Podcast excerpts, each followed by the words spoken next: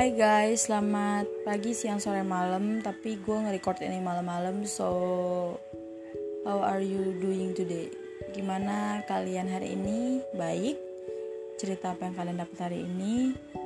Hmm, kalau misalnya ada yang jahat atau ada yang ngeselin Kalian ikhlasin, kalian maafin kalau misalnya ada yang baik atau ada yang buat kalian senang hari ini kalian harus bersyukur sama Allah sama Tuhan karena masih memberi kita kebahagiaan sampai sekarang so di sini gue pengen ngebahas tentang selingkuh. Oke okay, oke okay, I know I know.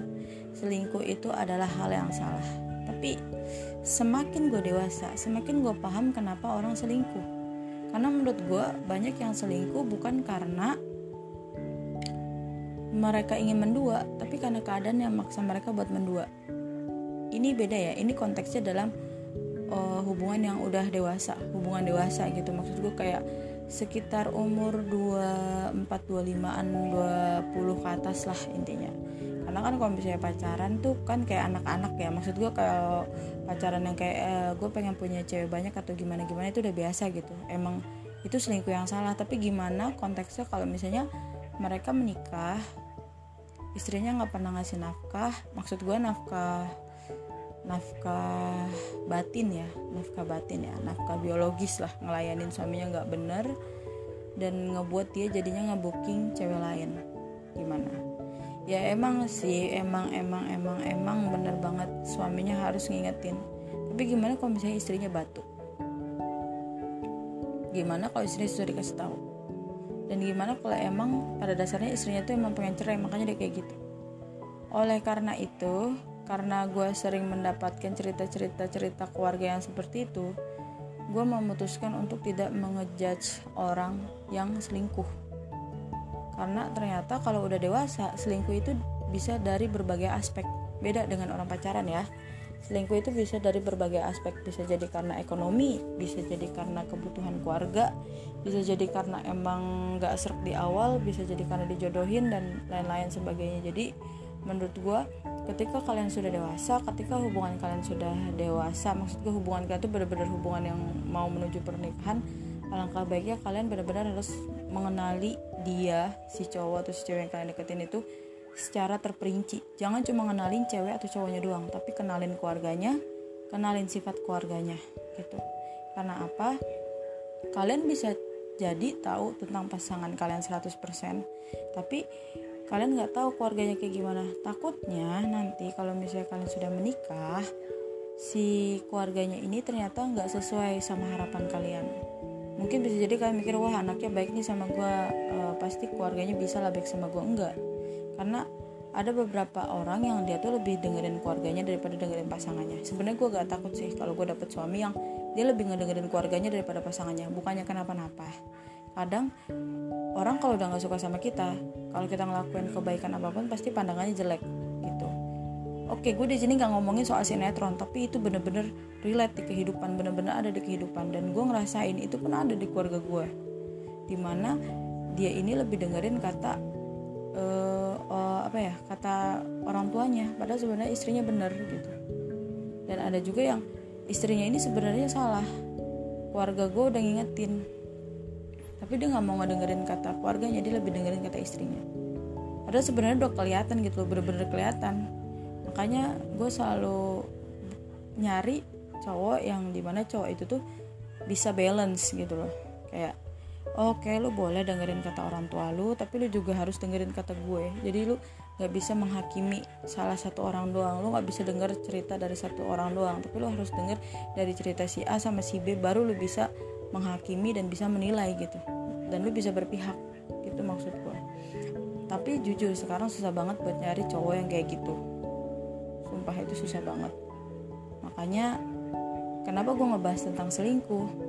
Karena semakin gue dewasa semakin gue paham kenapa banyak banget uh, orang-orang yang di kota ya khususnya di kota menganggap selingkuh itu adalah hal yang lumrah hal yang biasa aja kayak ya udahlah selingkuh. Ya udahlah cerai gitu. Padahal buat zaman dulu cerai itu adalah tabu nggak boleh gitu. Makanya zaman dulu jarang banget ada orang cerai karena tabu gitu malu. Tapi sekarang nggak malu malah sekarang dipertontonkan dijadikan film gitu. Dijadiin story dijadiin cerita gitu. Sebenarnya menurut gue itu adalah sebuah aib. Tapi mungkin beberapa orang nge-share cerita mereka buat jadi inspirasi gitu. Atau jadi sebuah pembelajaran biar kalian gak kayak mereka gitu kan tapi gue bingung gitu kenapa susah susah banget nyari cowok yang bener-bener relate. Emang sih nggak ada yang sempurna tapi nemuin orang yang sepemikiran itu merupakan hal yang luar biasa. Setelah gue dewasa nih ya setelah gue gede gue ngerasa ganteng cantik kaya itu nggak cukup. Kalau misalnya pikiran lu nggak nyambung otak lu nggak sama mikirnya. Atau misalnya lu ngomong A dia ngomongnya B lu ngomong C dia jawabnya D. Pokoknya nggak nyambung aja gitu. Susah. Mau dia ganteng juga susah mau dia cakep juga susah mau dia kaya pun susah gitu. Emang sih nggak ada yang sempurna tapi balik lagi kalau misalnya pemikirannya aja di awal udah nggak sama gimana mau nyamain yang lain? Gitu loh maksud kayak di intinya dulu gitu. Kalau misalnya soal uang nih tapi kok pemikiran kita sama-sama mau maju kan enak gitu ya kalau misalnya dia nggak uh, fisiknya kurang bagus kalau misalnya kita sama-sama pengen berubah menjadi lebih baik gitu dalam konteks fisik misalnya pakai skincare atau rajin olahraga pasti kan bisa berubah. Hal-hal yang kayak gitu bisa berubah tapi kalau udah dari hatinya dari pemikirannya itu susah. Makanya gue ngerasa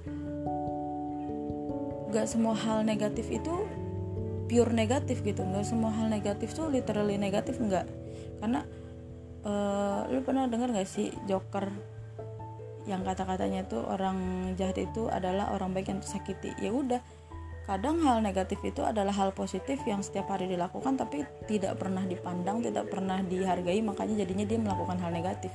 Gitu. Jadi makanya perlu banget buat peduli. Perlu banget buat saling percaya. Ini gue ngomongin ini buat orang yang mau menikah ataupun buat kalian yang pacaran serius ya.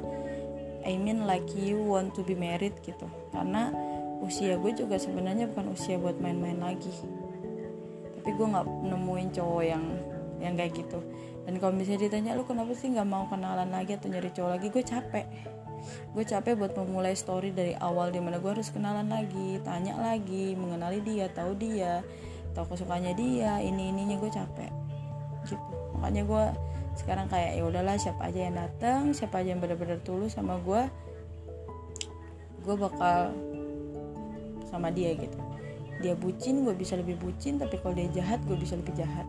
Gitu aja sih.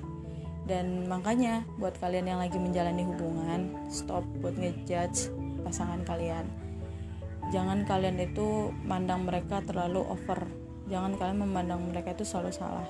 Misalnya kalian putus nih kalian cari tahu dulu gitu apa kesalahan diri kalian? Kenapa dia mau putus? Jangan uh, kalian terlalu nyalahin si cowoknya. Misalnya cowoknya mutusin lo nih terus lu nyalahin cowoknya cowoknya begini begini begitu begitu. Enggak jangan dulu. Coba kalian introspeksi dari kalian. Kalian salahnya di mana? Gitu. Dan menurut gua kalau misalnya dia selingkuh bagus. Berarti lu udah ditunjukin sikap jeleknya dia. Coba kalau misalnya lu nikah sama dia terus dia selingkuh lebih sakit. Makanya lebih baik pas lu pacaran dia selingkuh nggak apa-apa. Itu lebih bagus. Jangan sampai pas lu udah nikah udah sampai pelaminan eh ternyata dia selingkuh. Itu nggak bagus. Makanya ada gunanya juga kalau misalnya pasangan lu selingkuh. Jadi lu tuh kayak dikasih petunjuk gitu sama Allah sama Tuhan. Biar lu tuh nggak bertahan sama dia.